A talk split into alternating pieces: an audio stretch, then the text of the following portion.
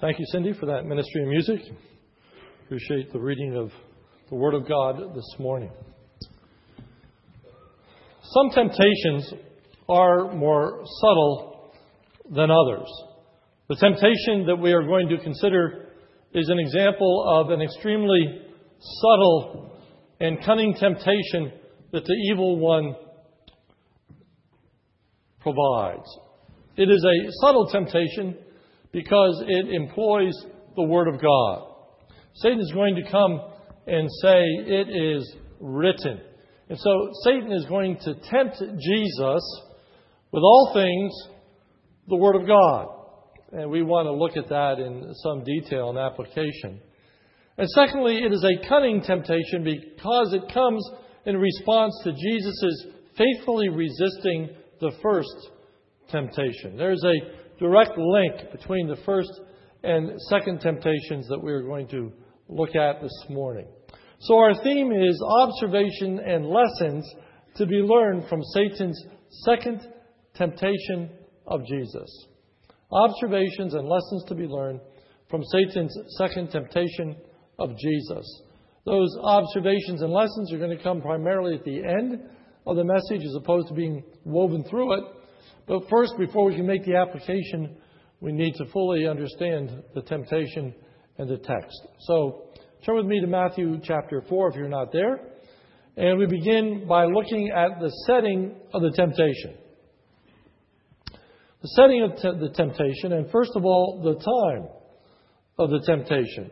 Matthew chapter 4, verse 5.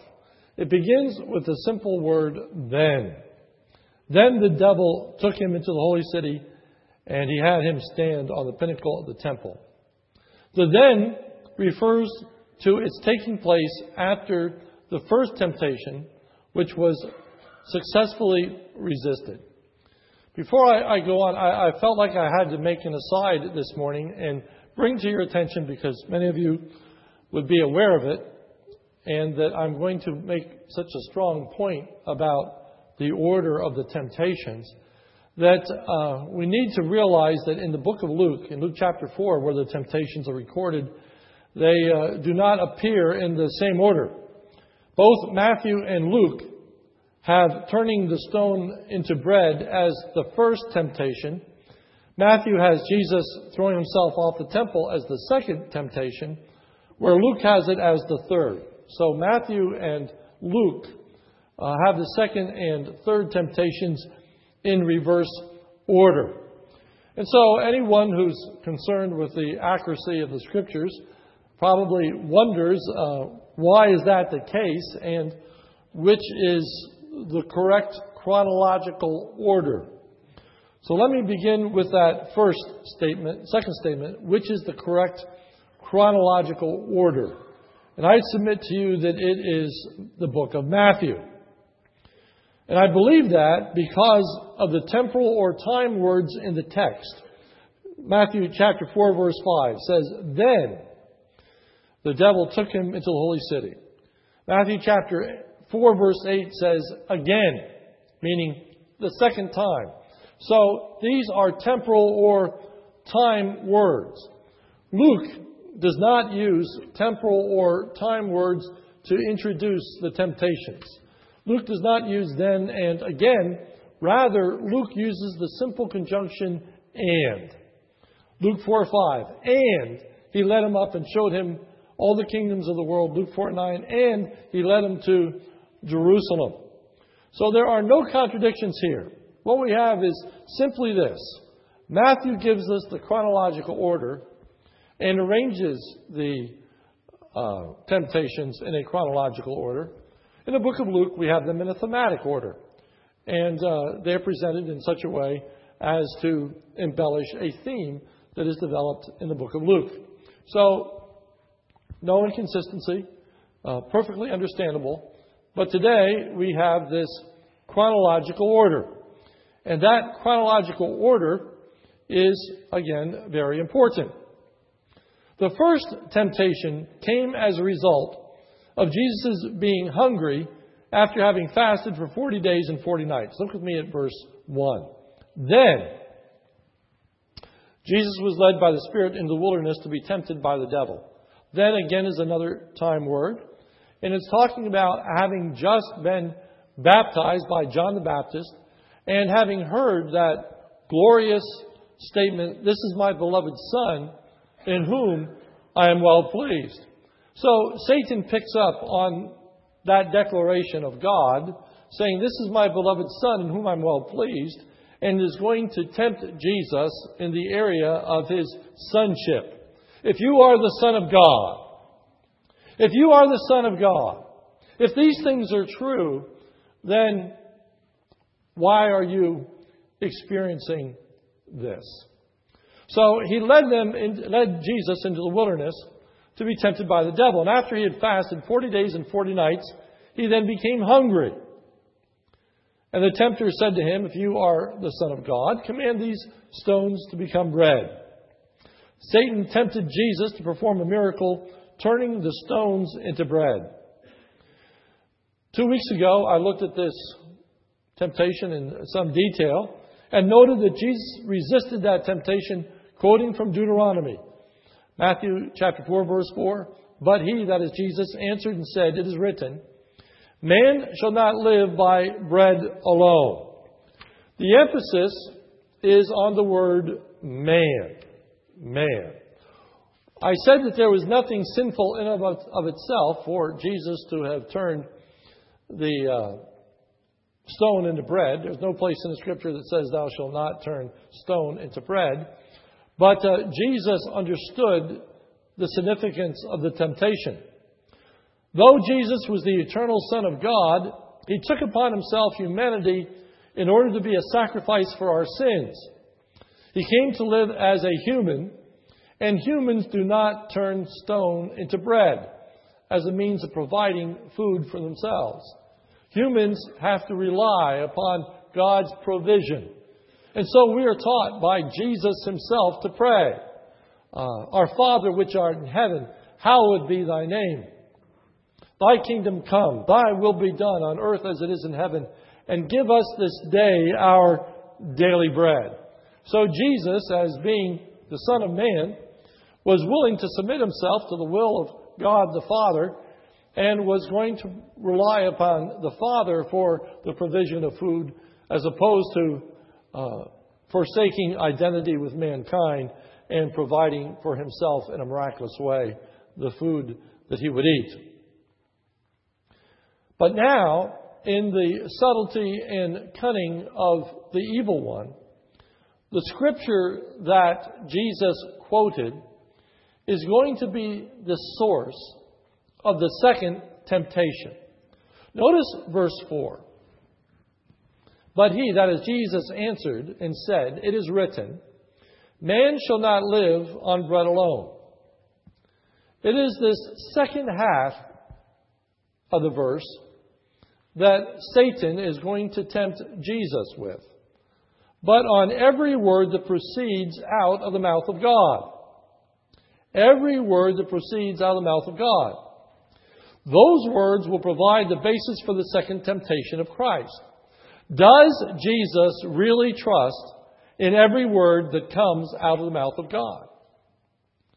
All right, Jesus, you trust the Father for your provision of daily food, but do you really trust every word that God says? Notice the source of the temptation. First, it's the devil, verse 5. Then the devil took him. The same individual referred to earlier in the text as the tempter, verse 3. And the tempter came and said to him. So, first of all, he's referred to as the tempter, and now he's referred to as, as the evil one or as uh, the devil. The devil is both a tempter and a deceiver.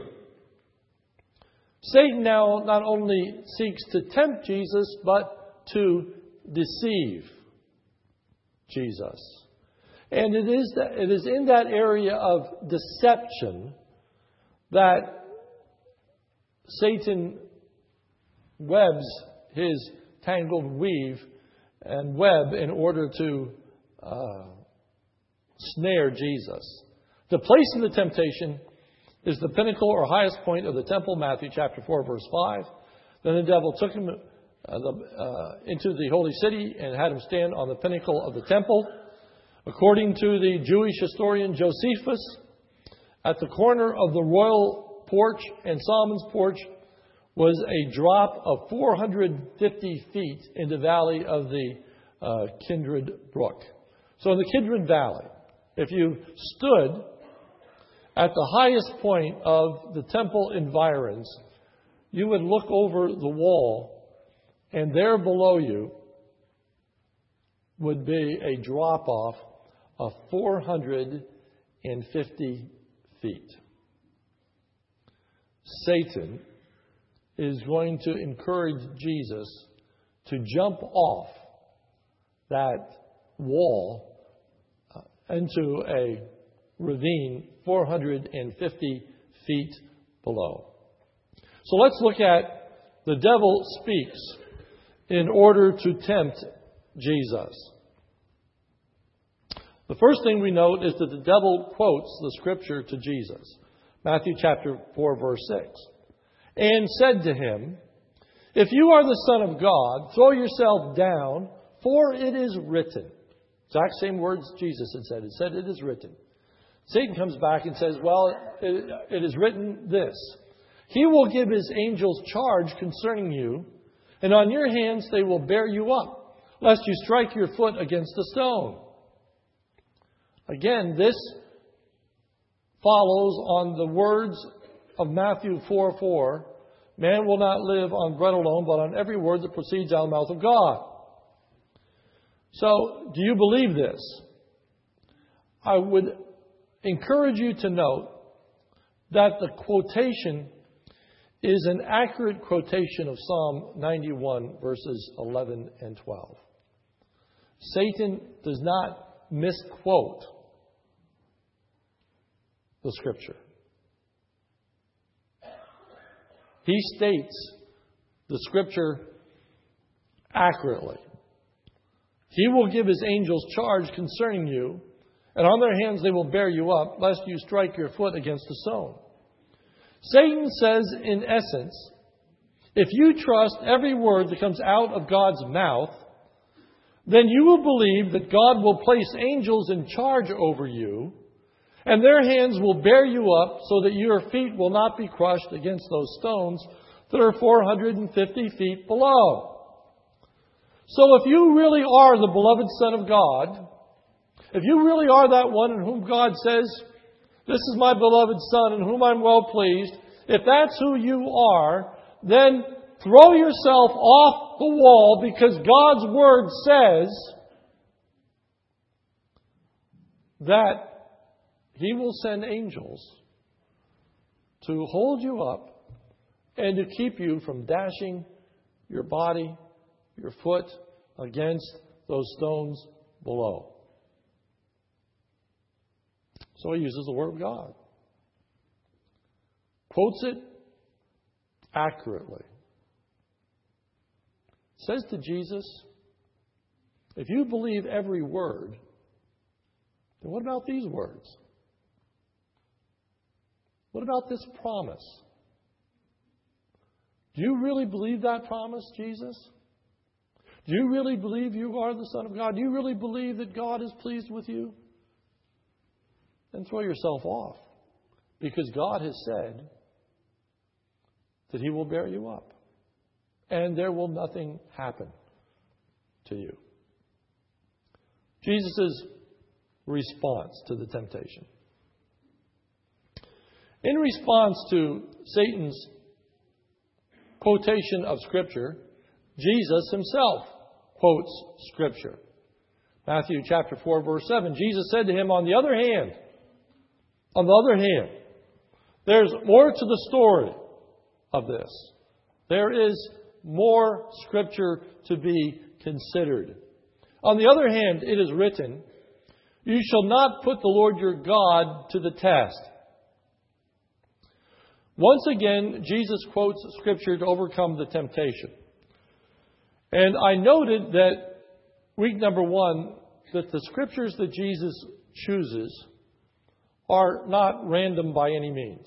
He's not just quoting Scripture, but he's quoting, quoting relevant, practical Scripture that addresses the issue that is before him.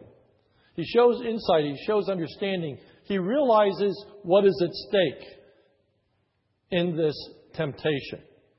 The quotation is from Deuteronomy chapter 6, verse 16, which reads, You shall not put the Lord your God to the test. And then it goes on, as you tested him in Massah. Now, Jesus quotes the first half of the verse You shall not put the Lord your God to the test. But he understands the context of the verse and he understands what the verse means. Because it says, You shall not put the Lord your God to the test as you tested him in Massah. So then the question is, well, what was that? What does that refer to? Massah is a location and refers to an incident that took place when the children of Israel were in the wilderness. It's recorded in the book of Exodus. When the children of Israel were in the wilderness, they, they were brought to a place by the cloud that appeared by day and the fiery pillar by night. They were brought to a place by the leading and direction of God. Just as Jesus had been brought to a place by the leading and direction of God that he had been in the wilderness. And when they were brought to that place, lo and behold, there was no water to drink. There was no water to sustain them. And as a result, they began to grumble and complain and say to Moses, Why have you led us here in order that we might die in the wilderness? And so they questioned and said, Was God really with them? Would he keep his word? Was he going to lead them into the promised land, or were they going to die of thirst? God, of course, did keep his word and provided for them miraculously from the water that flowed from the rock. That's the story. That's the context. But the issue was was God going to keep his word? And God was angered at the Israelites because they doubted whether God would keep his word or not. They doubted the faithfulness of God. They doubted his provision. And so when Satan comes and says to Jesus, the Word of God says that he will bear you up by angels, throw yourself off, Jesus said, I have no right to test the faithfulness of God or the validity of His Word. He will preserve me. I know He will preserve me. I'm not going to put God to the test because the Word says, You shall not put the Lord your God to the test. In response to Satan's second challenge, Jesus took the matter back to Scripture, quoted Moses from Deuteronomy 6:16, which prohibited testing God in this way. So Jesus now applies that Scripture to his situation.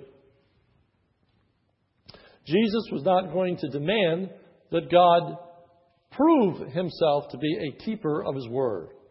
He would not throw himself off a pinnacle just to provide proof that God would send angels to protect him. Jesus did not doubt the word of the Father. Jesus knew that the Father would keep his word in protecting Jesus, and God would send angels if necessary, and he did send angels to help Jesus. Look at Matthew chapter 4, verse 11. Then the devil left him, and behold, angels came and began to minister to him. Uh, God would provide help for Jesus. He knew that. He wasn't going to succumb to that temptation. That's the story. That's the context.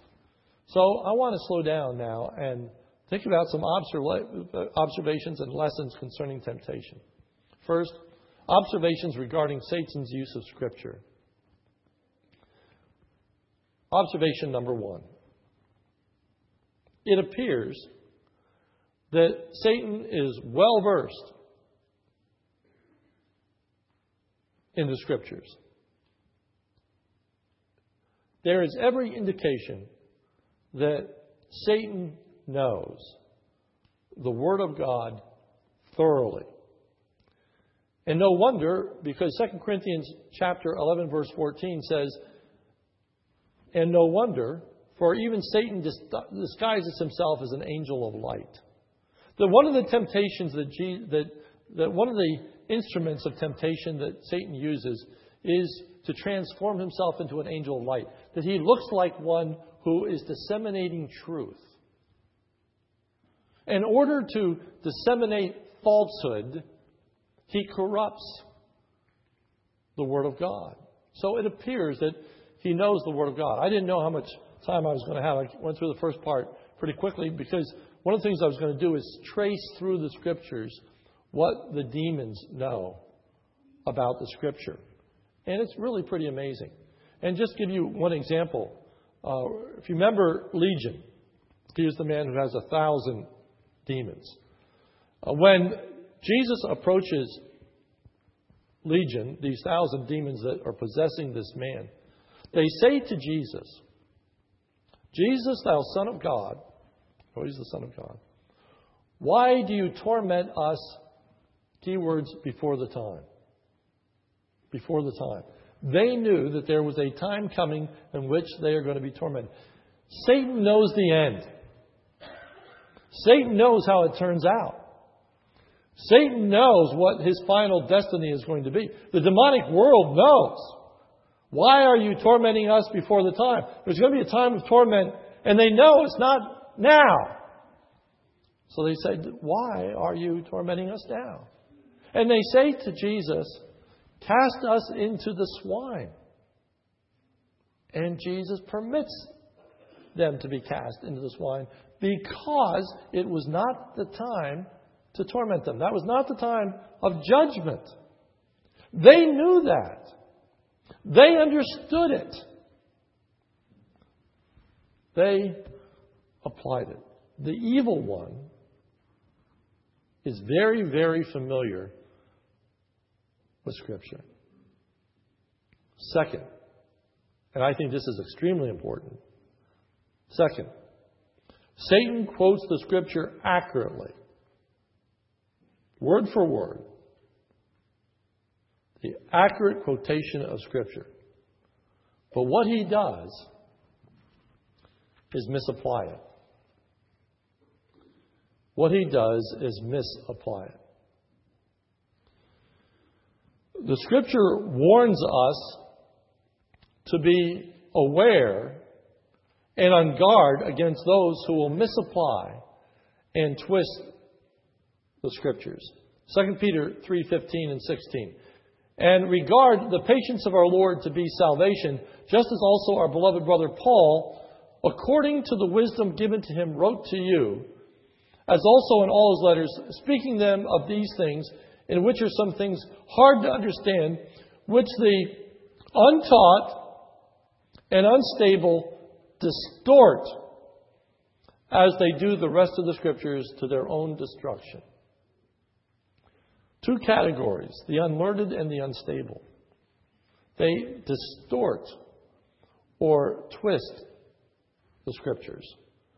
In 2 Peter, it's about the Lord's return. And the question is, why hasn't he returned yet? And they distort or twist the scriptures. And so Peter says, Paul wrote things that are hard and difficult to understand, but now they take them and they twist them and distort them. Lesson.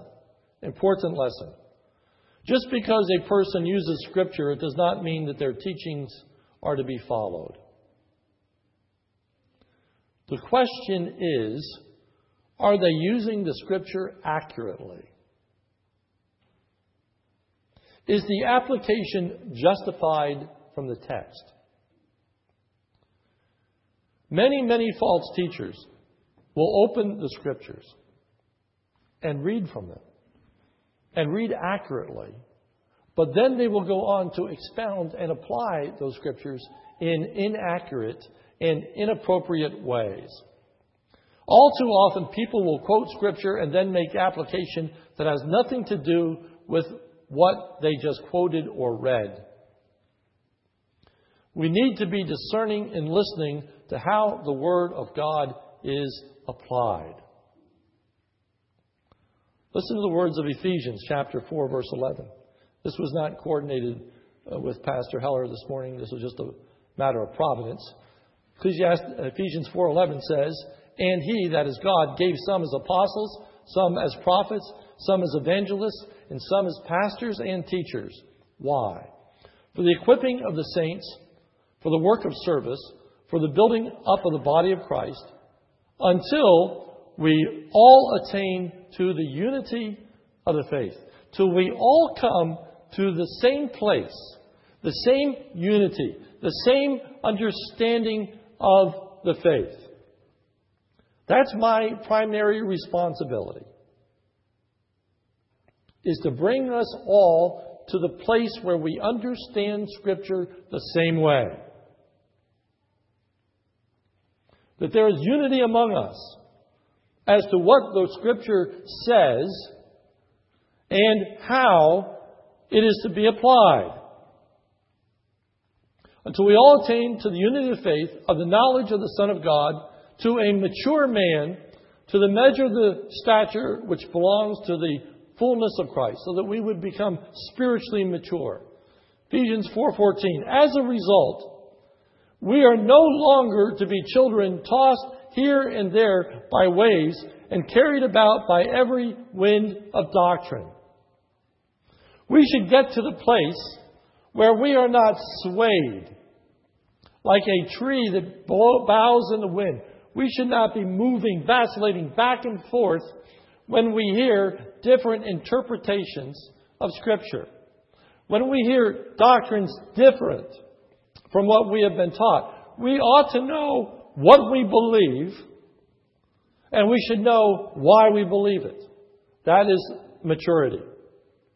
Now, notice these words.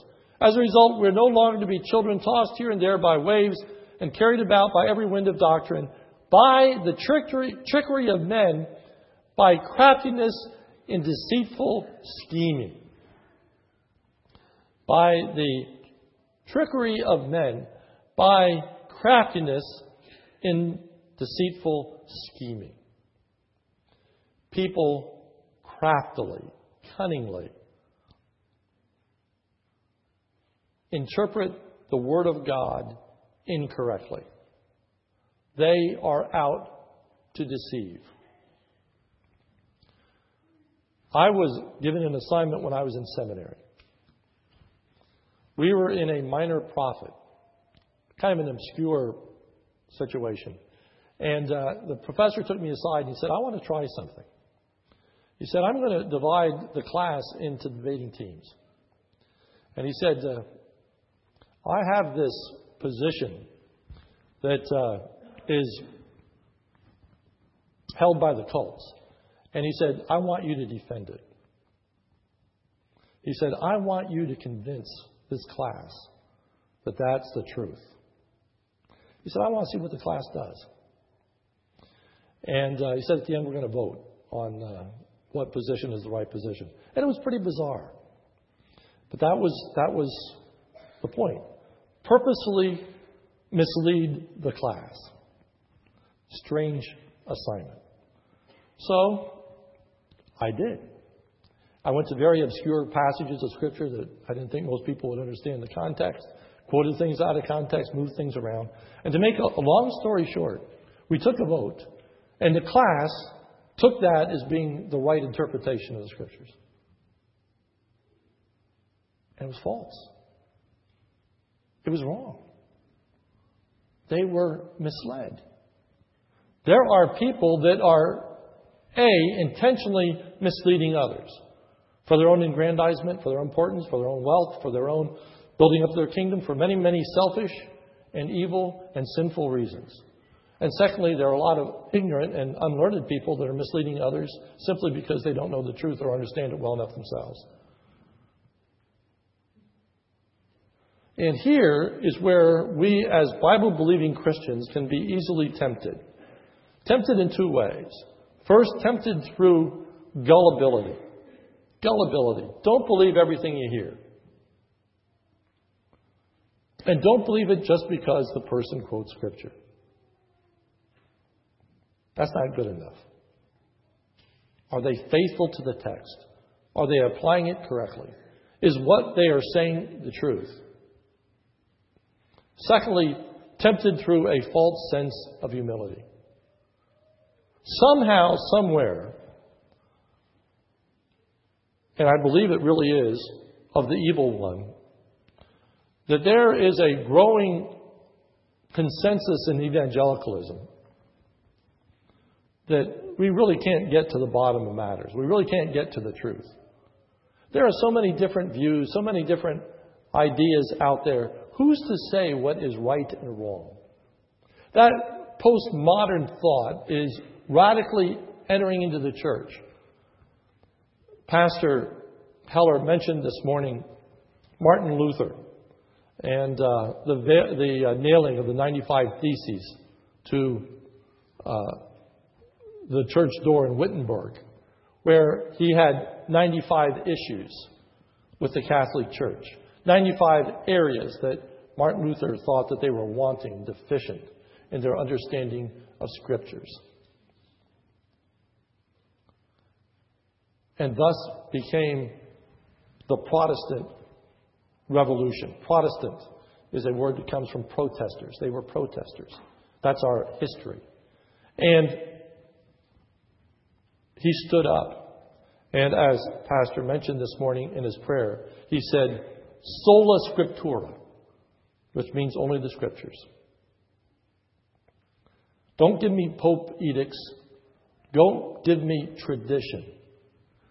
Martin Luther challenged the church and said, Prove me wrong by the Word of God. For here I stand, I can do no other. He was standing firmly on the Word of God. And many people stood with Martin Luther on the Word of God. We need to be people who stand on the Word of God. And quite frankly, it's a cop out. It's a cop out to say there are so many different ideas out there. Sure, they are, but they can't all be right.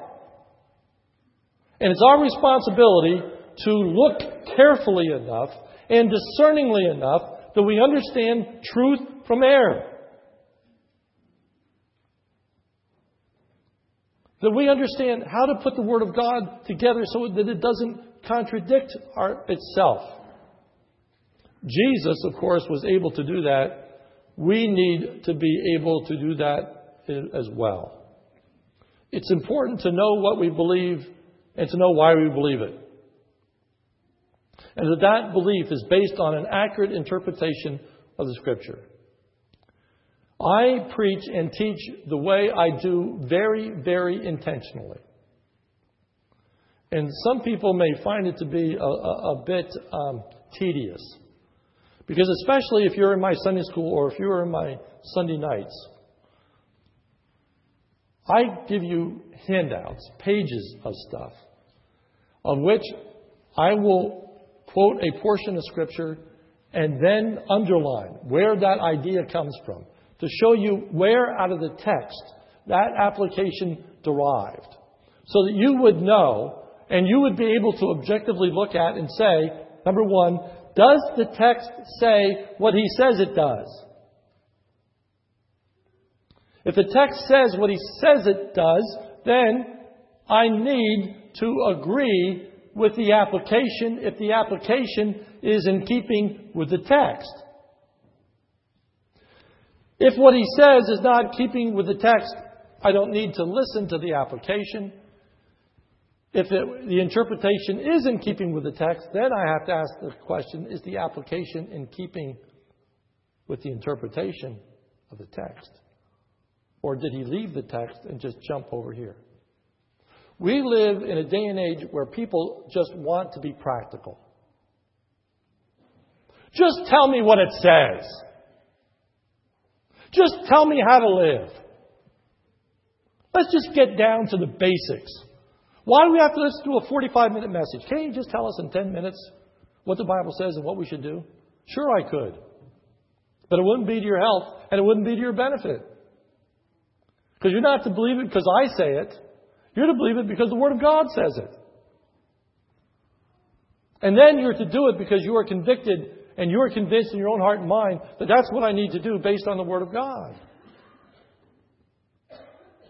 And people are being so deceived today because they are robbed of that important first step of understanding the interpretation of the Scripture before you make application.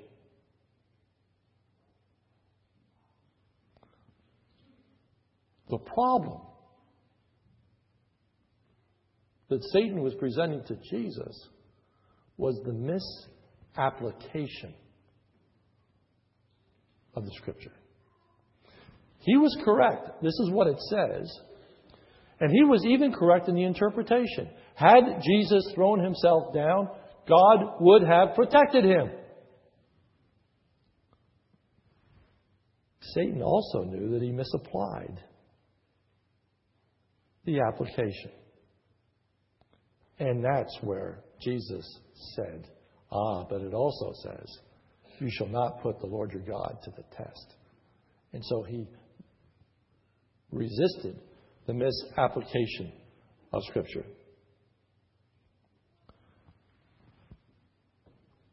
You're going to read so many conflicting and hear conflicting things about divorce, euthanasia, baptism. You just go on and on. It could be doctrinal. It could be it could be uh, personal. You're, you can walk into a bookstore and find a book on that supports any position you want to take. Homosexuality. Does the Bible teach that homosexuality is a sin? You're going to be able to find books that say yes, it does. And you're going to be able to find books that say no, it doesn't. And you will find that both books will quote Scripture. And both books will exegete Scripture. And it's a cop out, and it's a wrong to throw up your hands after you read two different books and say, well, they both they, they both look at the Scripture, and and uh, it seems like they they they they, they both uh, uh, you know love God because there's the, the Scripture, and, and who knows? Well, there's a truth there is a right application, there's a right understanding of Scripture. And the Bible says that we need to study to show ourselves approved unto God, a workman that needs not to be ashamed, rightly dividing our way through the word of truth. Rightly dividing means it, actually is referring to a road that takes a straight path down a highway, that we don't deviate, we don't divert, that we are able to reconcile portions of Scripture that seemingly contradict and show how they don't contradict. Even this morning, as I showed you how Matthew and Luke are not contradictory to one another, and that you can determine which is the chronological order and which is not. We are to take painstaking care in studying the Scriptures so that we don't force contradictions upon it where they don't exist. But we're to understand the Scripture to such a degree that we are able to relate all these portions of Scripture together and understand them in a practical way. We're not to hold two antithetical positions in, in antinomy with each other. So, doctrinally, free will and the sovereignty of God. There are so many people say, that would like to say, those are two things that you just can't, you just can't resolve. The Bible teaches both. It teaches free will and it teaches the sovereignty of God. Yes, it does. But believe me, it also resolves the tension. Not only does it teach the free will of man, but the sovereignty of God, but it teaches us how to put the two things together. And not just throw up our hands and say, well, there's people that believe in free will. There's people that believe in election. And who knows what to believe. That is not to be the way that we handle the Scriptures.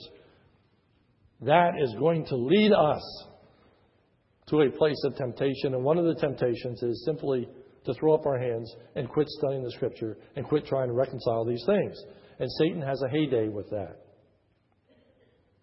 We live in a day and age in which knowledge has greatly increased. Technology, the things that are available for us to know, the medical advances in science, it's incredible. But can I say to you, in all honesty, that we live in one of the most deprived, not depraved, deprived times in the life of the world, or at least in America, with biblical knowledge. People don't know their Bibles. Everything points to that. Tests that are taken by entering students in uh, colleges. Do you know at Wheaton, which is one of our best schools, that the majority of students could not put in chronological order Adam, uh, excuse me, Abraham and Moses?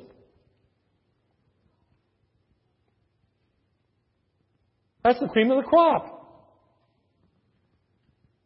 People don't know their Bibles. That's Satan's heyday. Satan uses our lack of knowledge of the Scriptures to tempt us. Be aware. Observations regarding Jesus' use of Scriptures. Number one, Jesus knew and used the Scriptures. He quoted them 25 times with the words, It is written. Jesus repeatedly corrected the misteachings of others. Turn with me to Matthew chapter 5. I'm going to go through this very quickly, but, but it's rather striking, so I want you to see it. Matthew chapter 5, verse 27. You have heard that it was said, You shall not commit adultery. But I say unto you that everyone who looks on a woman to lust for her has committed adultery with her already in his heart. Matthew chapter 5, verse 31. And it was said, Whosoever sends his wife away, let him give her a certificate of divorce.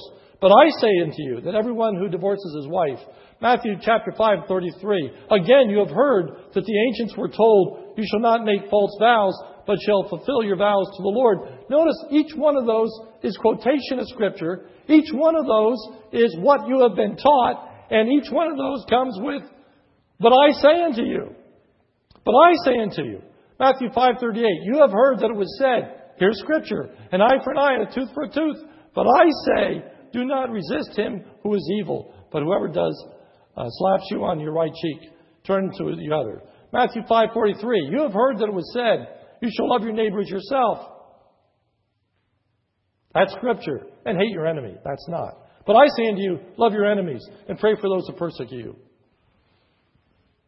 That's just in one chapter. Where Jesus takes on the teaching of the day and says, This is what you heard, but now I'm going to tell you what it says. And I'm going to tell you how to apply it. Matthew chapter 16, verse 12. After all this teaching, Matthew 16, 12. Then they understood that he did not say, Beware of the leaven of bread, but of the teaching of the Pharisees and Sadducees. Jesus said to the disciples, Beware of the teaching of the Pharisees. Why?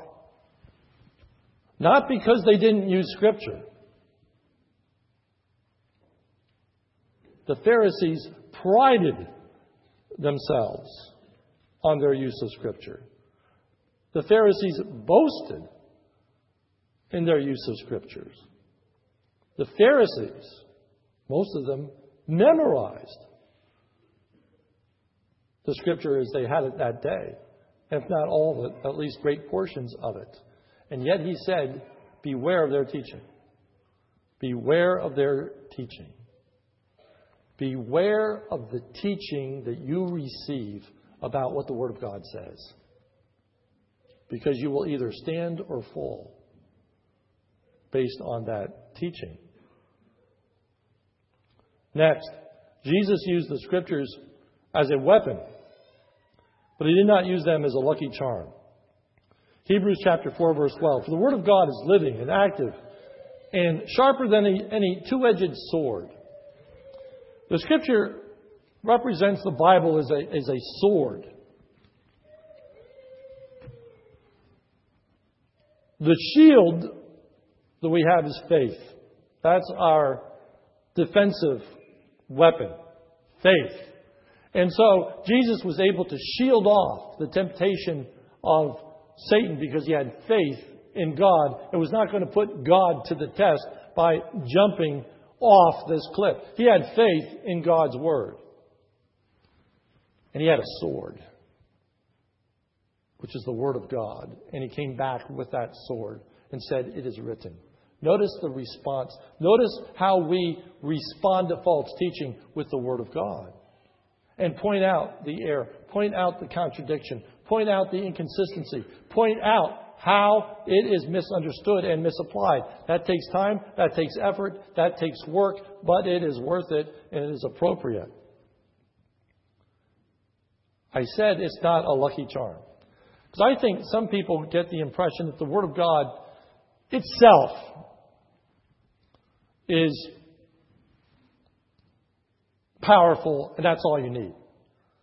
What I'm trying to point out to you is, Satan, is that Jesus didn't simply quote the Scriptures.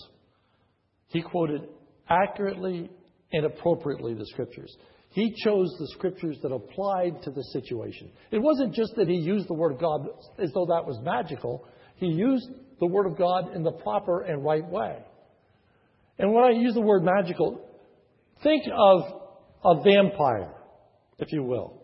You know? What is supposed to do in a vampire? The sign of a cross. If you make a sign of the cross, that vampire is just going to wither and melt and just come to nothing at the sign of the cross. Those of you who aren't vampire fans, how about how about uh, Superman? What is Superman's undoing? Kryptonite. That's right. He comes in contact with kryptonite, he loses all his power. He loses all his strength. He comes to nothing when he comes in the presence of kryptonite. That's not true of Satan in the Word of God. Satan just doesn't cower like the vampire, or he doesn't just come to nothing like Superman and kryptonite. No. That Word of God is powerful when it is used correctly, when it's used accurately. It slays him when it is used in truth.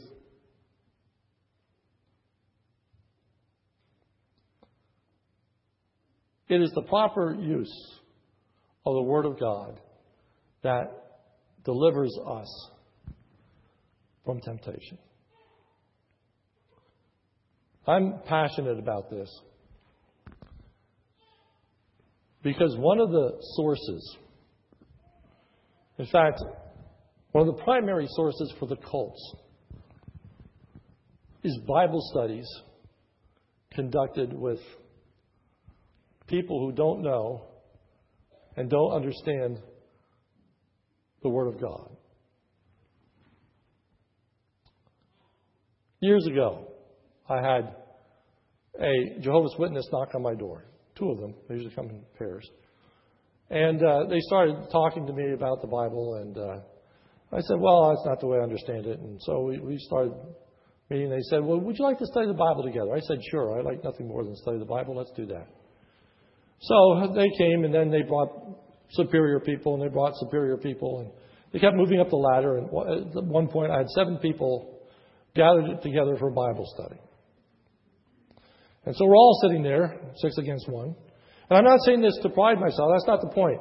But what I'm saying to you is it got more and more complicated, got more and more deceptive. They're pulling stuff out of out of uh, context. And I'm saying, well, wait a minute, wait a minute. But the Bible says over here, and I keep reading. And and and finally, they gave up. Finally, they just said, "You're the worst infidel that we've met. You you won't you won't hear what we have to say." And they just threw in the towel and they left. It's not. What I'm saying to you, it's not about victory. It's not about winning, but it is about standing. And I grieve over Christians that get involved with Bible studies that tend to lead them away from the faith rather than develop them in the faith. I ache over the number of people who sit in pews and hear garbage that is espouse week after week, denying the deity of Christ, denying the virgin birth of Christ, denying the authority of the scriptures. They're wrong. And we have to say it loud. And we have to say it clear. But we also have to say it with a brokenness and a concern. And we have to know and be able to defend our position and resist the onslaught of the evil one who would take this precious word and seek to undo us by it.